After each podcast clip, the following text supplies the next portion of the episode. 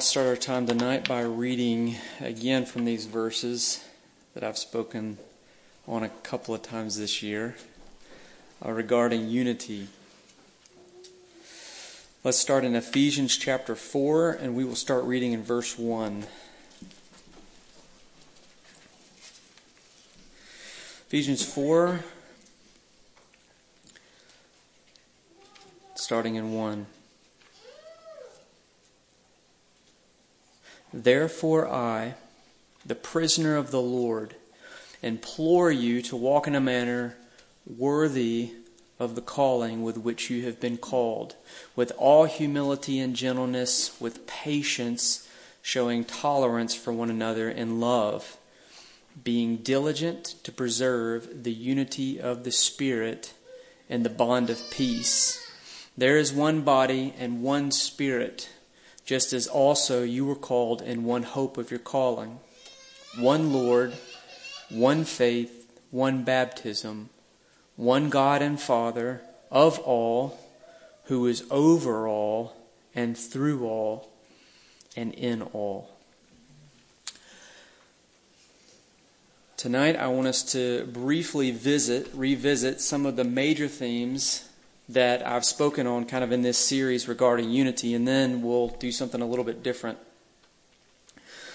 We've been talking about the subject of unity, and you may or you may not, you will be forgiven because it was many months ago when this started. Remember where we've come from, especially in uh, these verses here in Ephesians. We started our time, especially focusing on Ephesians 4 1 and then 3, about what it means to walk worthy of the calling. What is the calling that Paul is talking about walking worthily of? And if you look in the context of Ephesians, especially chapters 2 and 3, you see that the calling that he's talking about primarily relates to the work of Christ in breaking down every barrier between Christians. And so he implores us to walk worthy of the calling with which we've been called and to be diligent to preserve the unity of the Spirit and the bond of peace.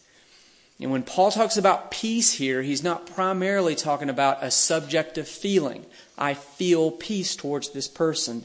He's talking about something deeper, something more concrete, something that can help us when we feel that we're being torn apart and our unity's being threatened a firmer foundation than just something we feel. The peace that he's talking about here is called the gospel of peace. And it's the work of Jesus. And you will remember the phrase that I'm starting to wear out just a little bit when you became one with Christ, you became one with each other. And I'll never tire of saying that for the simple reason of this it is so foundational to all that is Christianity when you became a Christian, God didn't just give you salvation, kind of like you would receive a package from Amazon. What happened is you were brought into Christ, and when you're brought into Christ, you get all of his benefits. That's why he became unto us wisdom and righteousness and sanctification. He became unto us redemption. When we were brought into Christ, we received salvation. But guess what? When you were brought into Christ, so was I, and so were others along the way, so that when you become one with Christ, you become one with each other. So that unity is not just this side thing that we talk about in Christianity and then move on to important things. It's the heart of what it means to be a Christian so that when you see disunity in a church or you see disunity among professing believers, it's not like, wow, there's this relationship problem and this may or may not be something that's important. It actually calls into question whether one or the other or both parties are actually in Christ. It's a serious thing. When you become one with Christ, you become one with each other. And we moved on in the second message and looked at Ephesians chapter uh, 4, verse 2, where Paul says, with all humility and gentleness, with patience, showing tolerance, or I like the ESV, bearing with one another in love. And you see Paul work from theology into practice. What does it look like to be diligent to preserve the unity of the Spirit and the bond of peace? What is going to be required of a person? What are the characteristics of the man, of the woman? That are doing this. And he makes it clear there's humility and gentleness. There is deliverance from the self life that keeps you from being pushy and abrasive. Humility, gentleness. Then there's this with patience, bearing with one another in love. And I love this, this word, bearing with one another. It literally means to brace yourself against.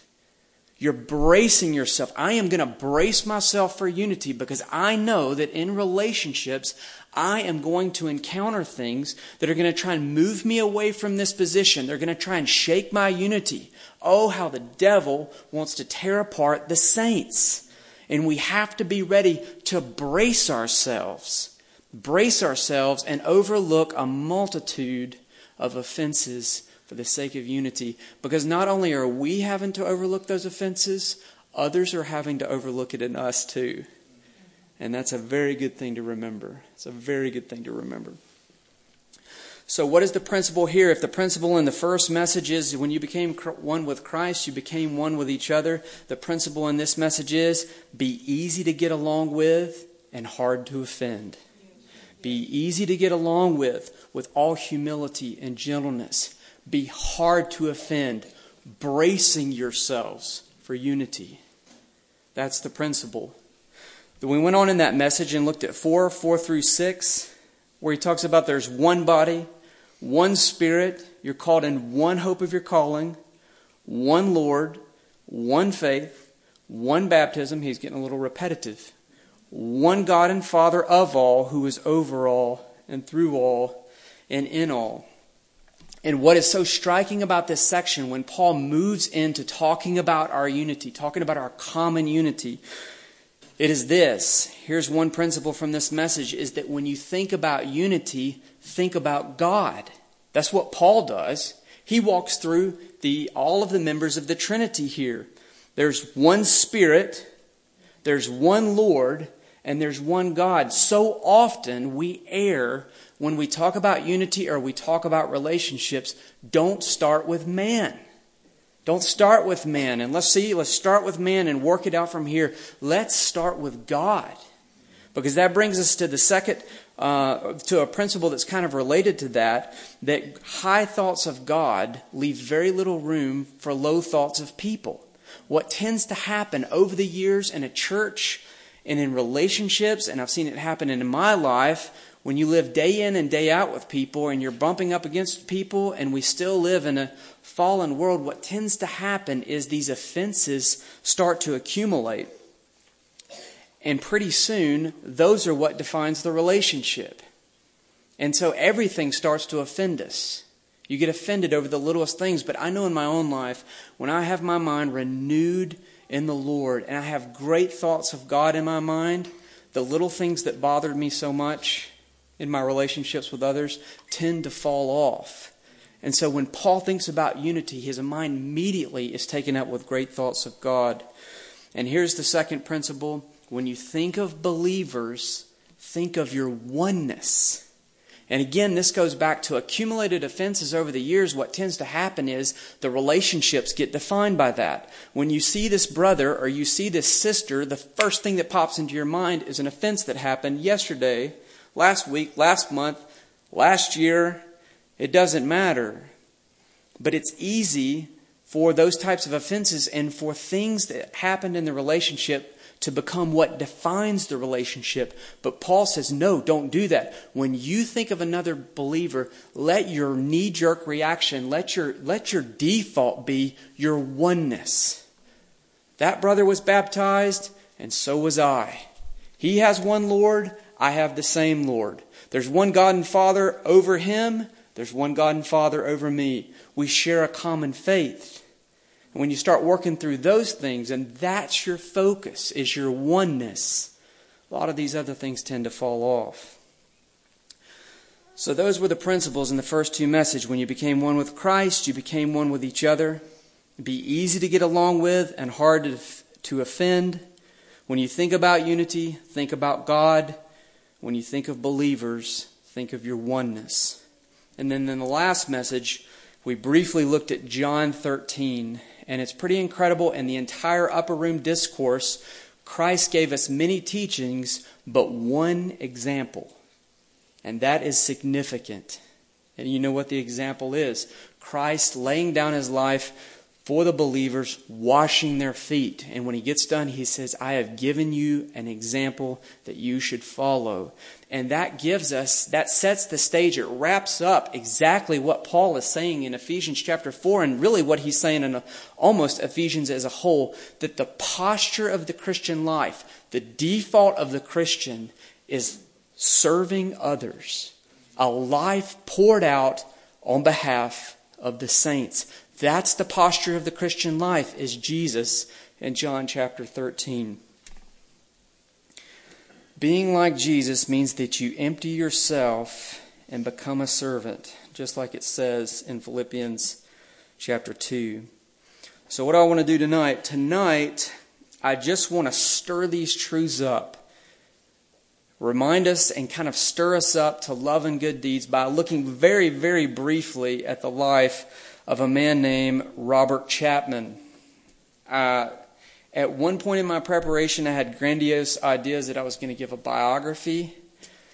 After almost eight page of eight point font, single space type notes, and realizing the span of time that I have, I just realized I'm not going to be able to do a biography. And so the only thing that I can do tonight is hopefully stir you up by telling a few stories from his life. I'll give a brief outline and then tell a few stories of how this man was used by God and the grace that he saw in his life to live this, these principles that I've been talking about, of that the posture of the Christian life is that you have died to self and you pour your life out for others.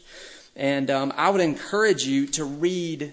I would encourage you to read the whole life of Robert Chapman.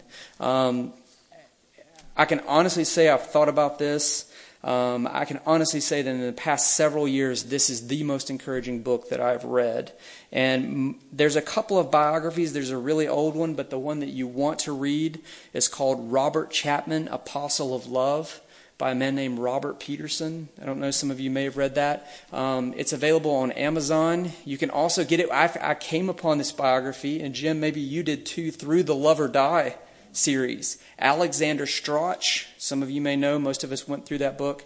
Um, he pushes this book hard, and I love it because denominationally he's so different. Because Robert Chapman's brethren, so it's very different. But what is so attractive about his life is the love of Christ. So I'm hoping I can read a few stories, stir you up, and you'll go read the biography. There's also a few other things. Um, there's a collection of his quotes called Choice Sayings that I think you can find on Google Books. If not, it's on Kindle for $2.99. Then there's also this little book, Agape Leadership. Agape, agape being the Greek word for love, so loving leadership and it just kind of categorizes characteristics of his life and tells stories about it. So there's one in here on unity, and it just talks about Robert Chapman in the context of fighting for unity. There's one on um, character, and it talks a little bit about his character. So it's kind of ordered more along the line of characteristics, whereas the biography reads more like a story, like a novel of his life. And it's very, very encouraging. As a side note, let me say something briefly about how to read biographies because it's very easy to read biographies and get all bound up by them. You read about you read about you read the biography of Charles Spurgeon? Well, go and do what he did. See how long that lasts. It won't last very long. He's exhausting. He required very little sleep, although he died very young. Probably is a correlation there. And he accomplished so much. Or you read Hudson Taylor and he evangelizes China or you read about Mueller and he opens this orphanage, and what tends to happen is, is you fall under condemnation. Let me make a distinction here. Conviction is good. Biographies should convict us. When you read the life of Robert Chapman, I hope you'll be convicted. I was very convicted. When I read about Spurgeon, I'm convicted in the sense that it makes me want to go on more with the Lord. Condemnation is an entirely different thing altogether. So, how do you read a biography? The best way to read a biography is following the commandment in Hebrews 13:7. And let me just read this to you. It says, "Remember those who led you, who spoke the word of God to you, and consider the result of their conduct, considering the result of their conduct, imitate their faith. There's the important part. George Mueller believed God to open up orphanages and to feed thousands of orphans. What is God leading you to believe Him in? In what area of God has God been leading you? Or you've, you've, man, maybe it's the area of giving. You need to be giving more. Maybe it's the area of hospitality. Maybe it's the area, area of um, witnessing to the people at gas stations. Uh, it could be a myriad of things. What is the next step in your life in following Jesus? George Mueller believed God. Robert Chapman believed God. Charles Spurgeon, Amy Carmichael. What these things should do is not to make us think that, okay, now, if I really want to live for God, I need to go open an orphanage. That is not what it means. It may mean that, but it does not principally mean that. It means you need to believe God in whatever the next thing that He's leading you to. Believe God. Whether it's an orphanage or whether it's once a week after the kids go down, I want to start trying to maybe once every couple of weeks, we'll start it every couple of weeks, inviting people over, somebody, a saint over, and pop popcorn so that we can start having more hospitality. We'll start there. What is God leading you to believe Him in? That's the way to read biographies, and that's the way to get encouragement from them. So now that we're almost out of time, I'll start on the biography. I'm not going to be giving any new principles tonight. Again, as I said, I simply want to stir us up to enter into being a people who prioritize relationships and unity. People who, like Paul says in 2 Corinthians towards the end, he says basically, I'm not trying to win an argument, I'm trying to win you. There's a very big difference in the Christian life. It is one thing to stand up for doctrinal truth. Oh, we have to defend doctrine. Like, I hope you know after being here long enough, we believe in defending doctrine, but it doesn't end there. You win people. Win people. Let that be our aim. Let that be our goal. We want to lay down our lives for others so that they're drawn closer to Christ. And as I've said, Robert Chapman excelled in this he excelled in this. God gave him great grace in this area that he laid down his life for others. And he had so much of a sense of God about him. Just a sense of God. There's actually a story told of him sitting on a train, uh, on a train with a couple. And it says this it says, though Chapman had not opened his lips, a man and a woman began to quarrel furiously in French. And at last the woman said, I affirm that I am as innocent of that which you accuse me as that holy man of God sitting over there in the corner who anyone can see is going straight to heaven. Robert Chapman. He had a sense of God about him.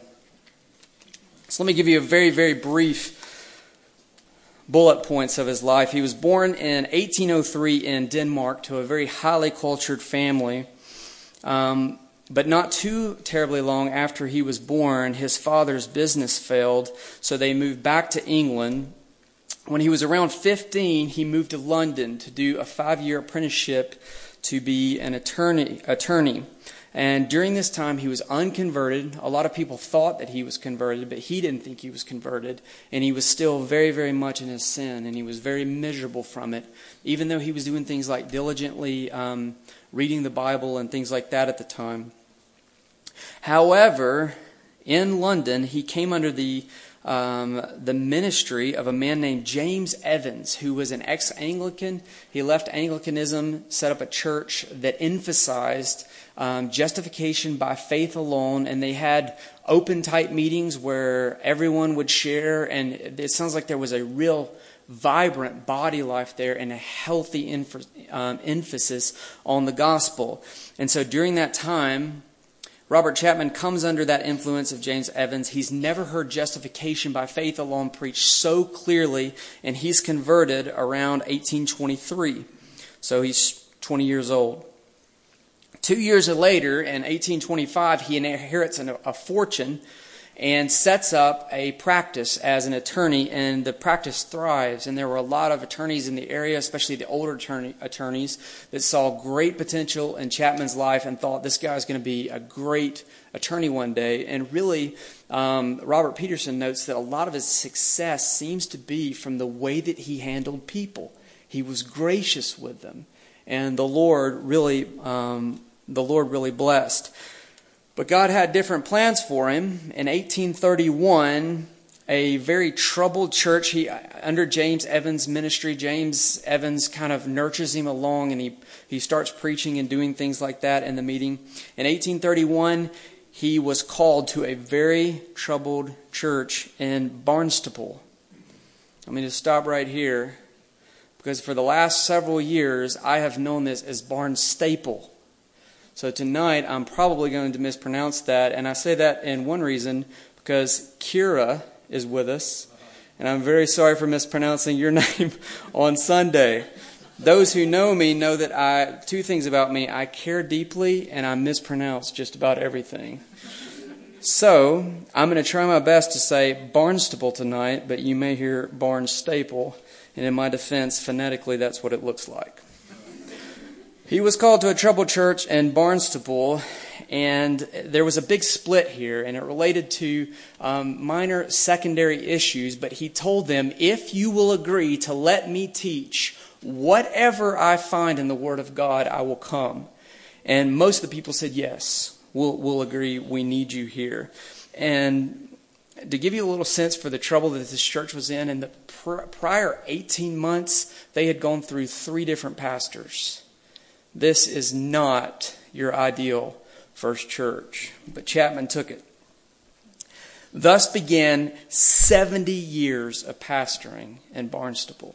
70 years.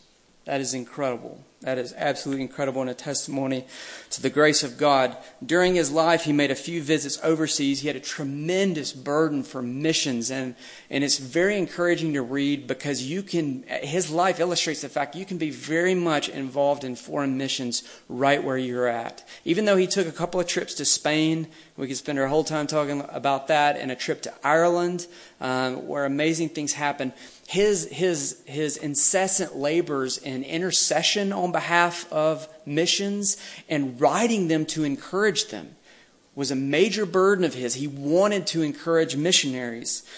And so he was very much involved in foreign missions. He went to Spain, he went to Ireland, and he knew missionaries all over the place, and they, they loved him as a father.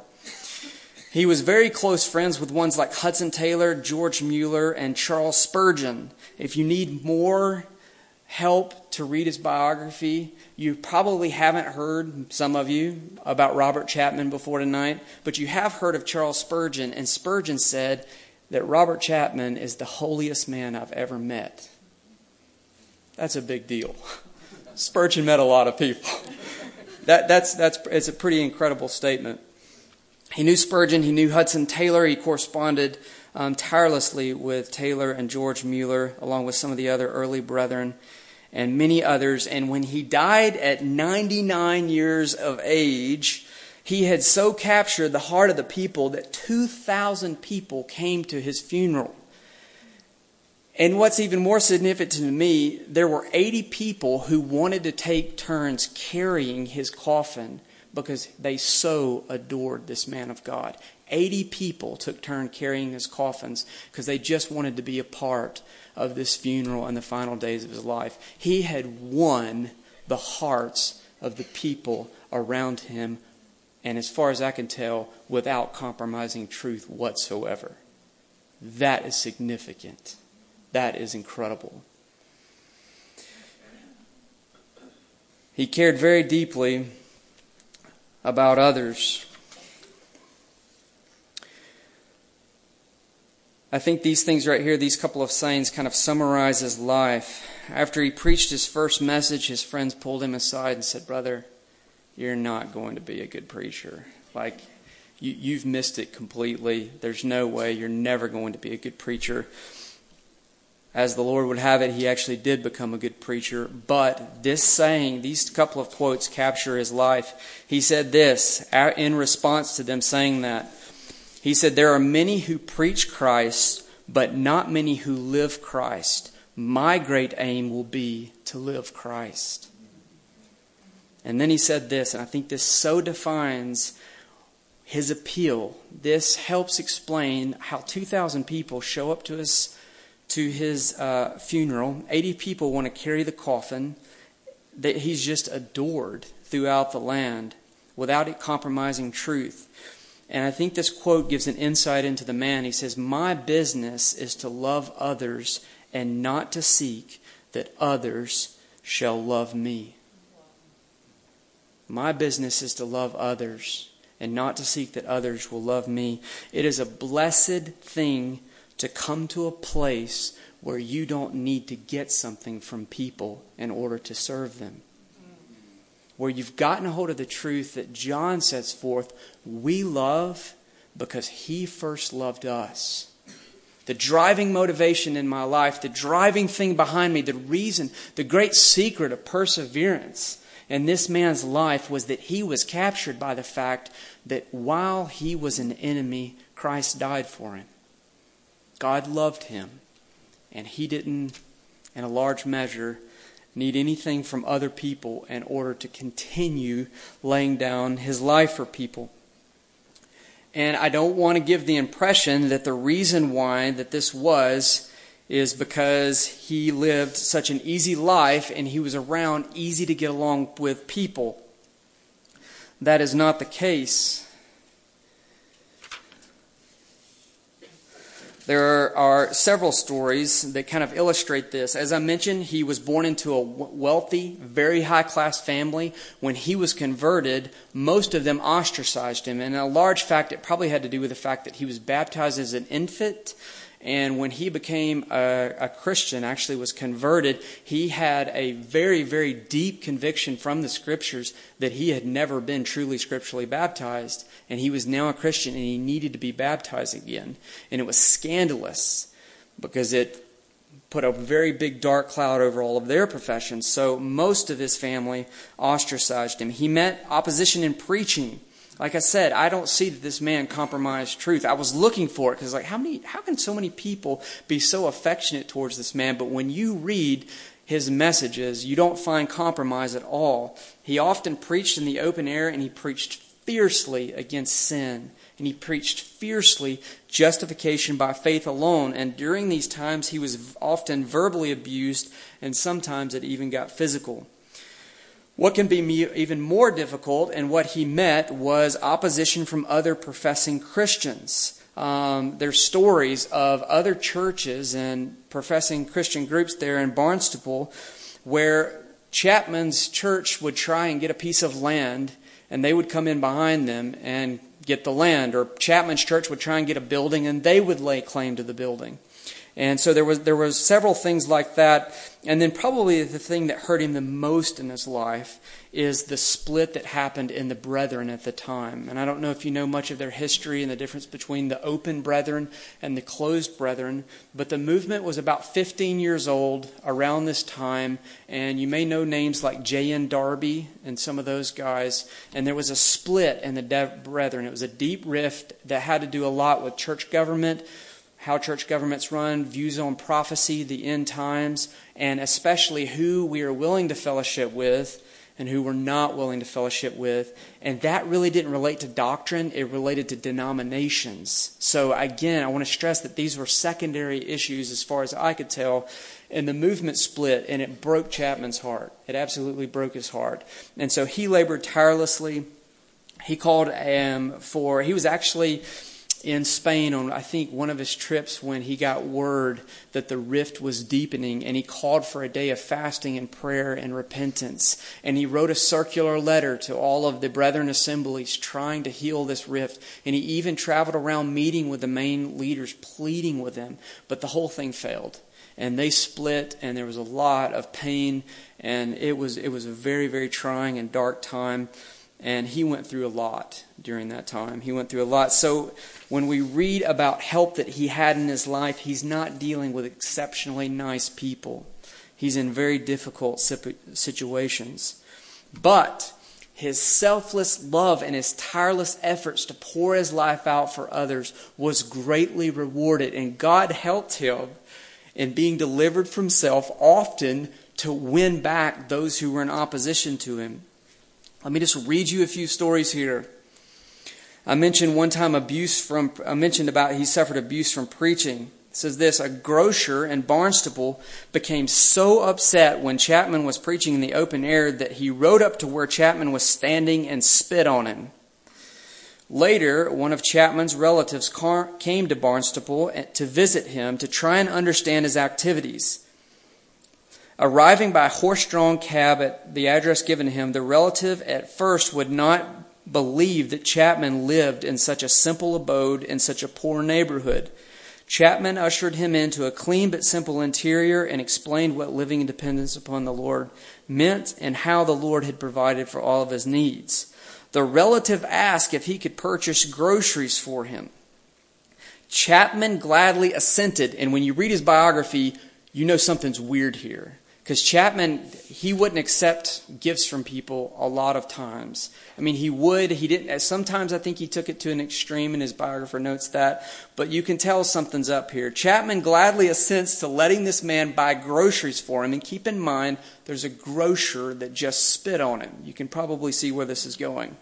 But stipulated that he must buy the food from a certain grocer. The relative went there, made a large purpose, purchase, and paid the bill. When the grocer learned that the food was to be delivered to R.C. Chapman, he said that the visitor must have come to the wrong shop. Chapman's relative, however, replied that Chapman himself had specifically directed him to that shop. The grocer, who had viciously attacked Chapman for years, broke down in tears. Soon he came to Chapman's home asked for forgiveness, and yielded his life to Christ. Oh, to be delivered from self and to have to always have everything made right. One through selfless love.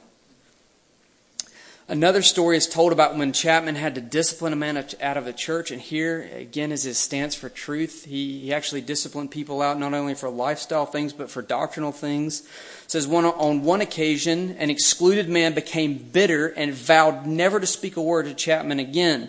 Sometime later, they found themselves approaching each other on the street. Knowing all that the man had been saying about him, Chapman embraced him and said, Dear brother, God loves you. Christ love you, and I love you. This action broke the man's animosity. He repented and was soon restored to fellowship back at the chapel. It's incredible. I mentioned earlier that Chapman had a few times in their life where this growing assembly, as they call them, this growing assembly, there's people um, starting to come to their little group and they needed desperately a building. And there was a couple of times when they tried to pursue a building and somebody else would step in and get it. And to understand a little of the context here, what happened when Chapman came is there was still that little group that disagreed with his coming, and they didn't like him, and they didn't like him until the day that they split off and made a separate group. Well, what happens is this says, About that time, Chapman came to Barnstaple. A general Baptist, distinct from the particular Baptist, church was constituted there. A new building was erected for them by the owner of a lace factory and was completed by February of 1833, ten months after Chapman arrived. But the General Baptist work did not thrive and collapsed in about three years. So here's what happens this group moves into town, they erect a building, the work collapses, so now there's a building available, and Chapman and his group really need a building. The property was put up for sale, but the sale never materialized. The seceders from the um, chapel, chapel when um, Chapman had originally come asked to rent and build, asked to rent the building and were permitted to do so, although meeting as particular Baptist. After another year or so, the General Baptist regrouped and asked the particular Baptist to vacate the building. So there's a lot of Baptist stuff going on here. But here's what's happening there's a building that's been erected. A group is meeting there. They falter, fall away. Another group comes in. But then the group that failed is like, hey, we're doing better now. We would like our building back. And the people that were in the building were actually, I think I said it wrong, they were actually, Chapman's group was in the building at the time. And so what ends up happening is this, is the people that had broken off for them they want that building. The people that, it, when Chapman had originally come, they want the building, and they say that our claim is on that building, not yours. After it was very carefully, after inspecting legal documents and things like that, it was very clear that it was Chapman and his group's building. So, what does Chapman do? He takes the whole thing to the Lord in prayer, and they eventually give the building to this disgruntled group. Now, we may question the wisdom of God in it. And who knows? Um, you know, the Lord would do various things in those situations, and I could see it going both ways. But Chapman took the humble position, and God honored it. A, a, generation later, that group had completely turned over, and there was a very vibrant gospel in that church. And for years to come, they looked to Chapman as one of their pioneers. So the man that had been ostracized a generation before and had laid his life down and surrendered his rights, a generation later had won that entire group to the Lord, basically. And now they're going on with the Lord and view him as almost a father figure in their part. Same thing happens with another Anglican group. Not too long later, they finally find some more land. An Anglican group says, Hey, we were actually going to get that. They do exactly the same thing and give that parcel of land to the Anglican group, and the same thing happens. Another generation is raised up of evangelical witness there, and a large part they look to Robert Chapman. Again, just laying down your life.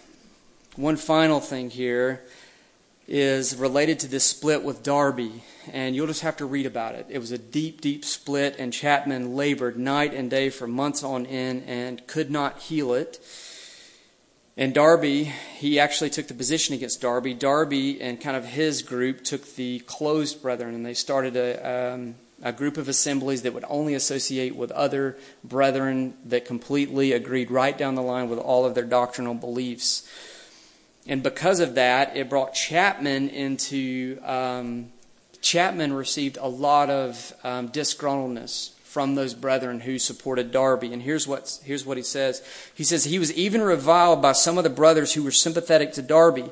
Assemblies where Chapman had once been welcome now refused his fellowship. Darby, however, defended Chapman. When some of Darby's followers tried to argue that Chapman was deficient in some doctrinal basics, Darby reproved them, saying, You leave that man alone. He lives what I teach. On another occasion, Darby said, We talk of the heavenlies, but Robert Chapman lives there. And it's pretty incredible because when you read what what Chapman actually said to Darby. He actually rebukes him. But Chapman has so much of a sense of love and so much of a sense of God, and there's such a sense of that this man is not fighting a personal battle. And isn't that what gets us in trouble?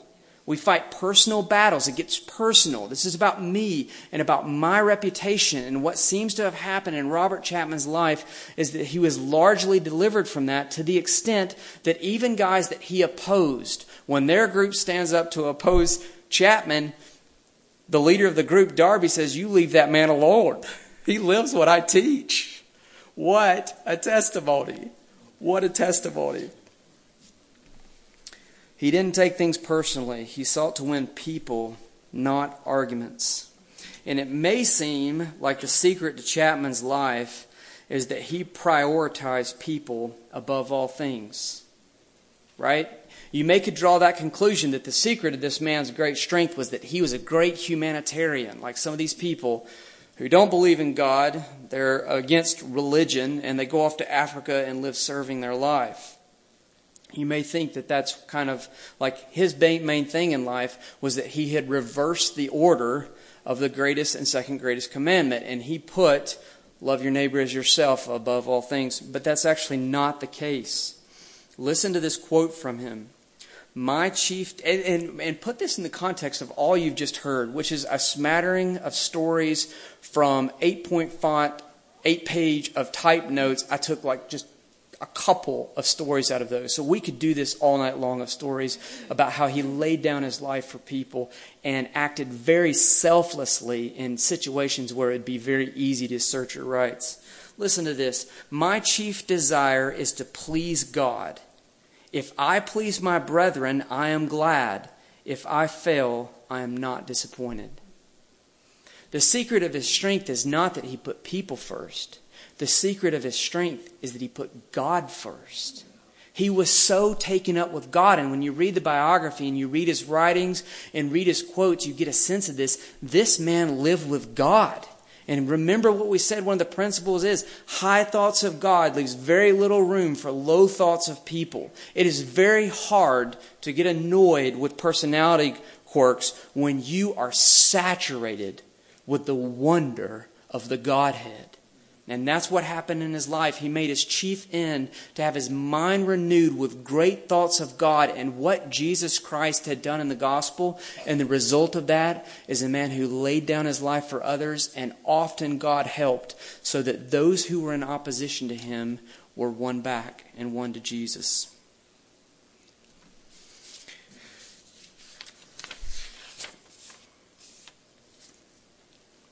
Problems in relationships and problems in unity, therefore, are fundamentally a problem with God.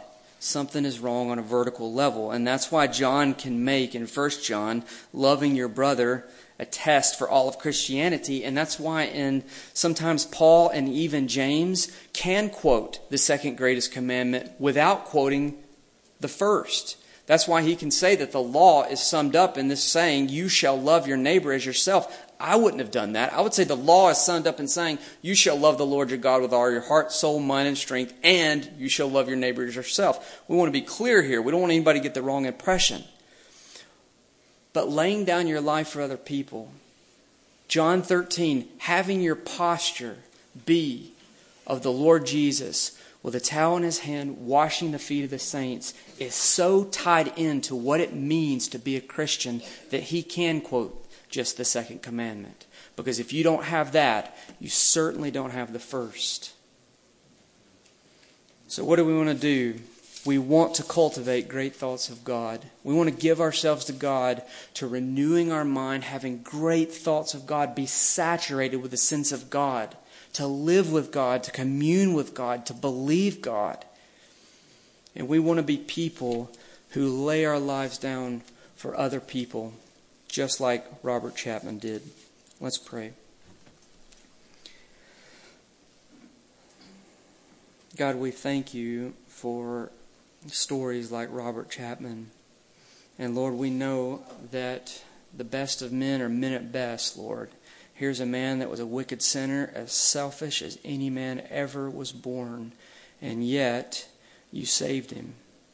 And through your grace, you did marvelous things in his life, Lord. And you made him selfless, and you made him love you, and you made him love others. And oh God, would you help us?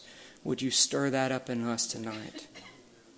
Again, Lord, we want to pray the same thing we prayed when we started. Lord, may your mercy be over all of your works. It's in Christ's name we pray. Amen.